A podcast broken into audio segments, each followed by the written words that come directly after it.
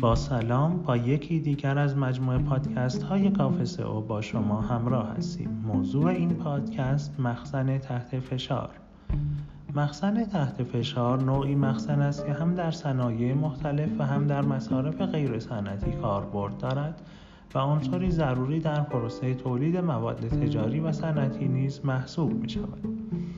مخزن تحت فشار که دارای محفظه محکم است اغلب برای ذخیره کردن موادی مثل گازها و مایعات کاربرد دارد همچنین از مخزن تحت فشار برای ذخیره سازی همین سیالات در فشارهای مختلف استفاده می شود.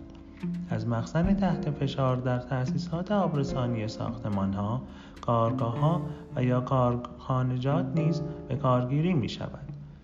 مثل مخزن تحت فشار آب که یکی از انواع مخزن است و تشکیل شده از یک تیوب و یا لاستیک که درون آن قرار دارد و به دو قسمت جدا از هم تقسیم شده است در قسمتی آب و در قسمت دیگر هوا قرار می گیرد.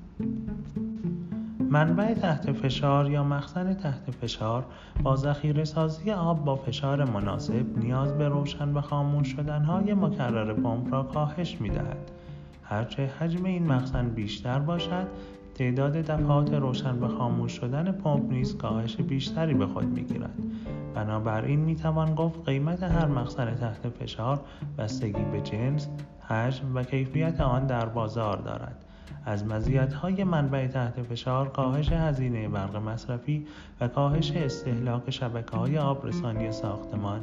می باشد. ممنون از شما که با یکی دیگر از پادکست های کافه او همراه بودید.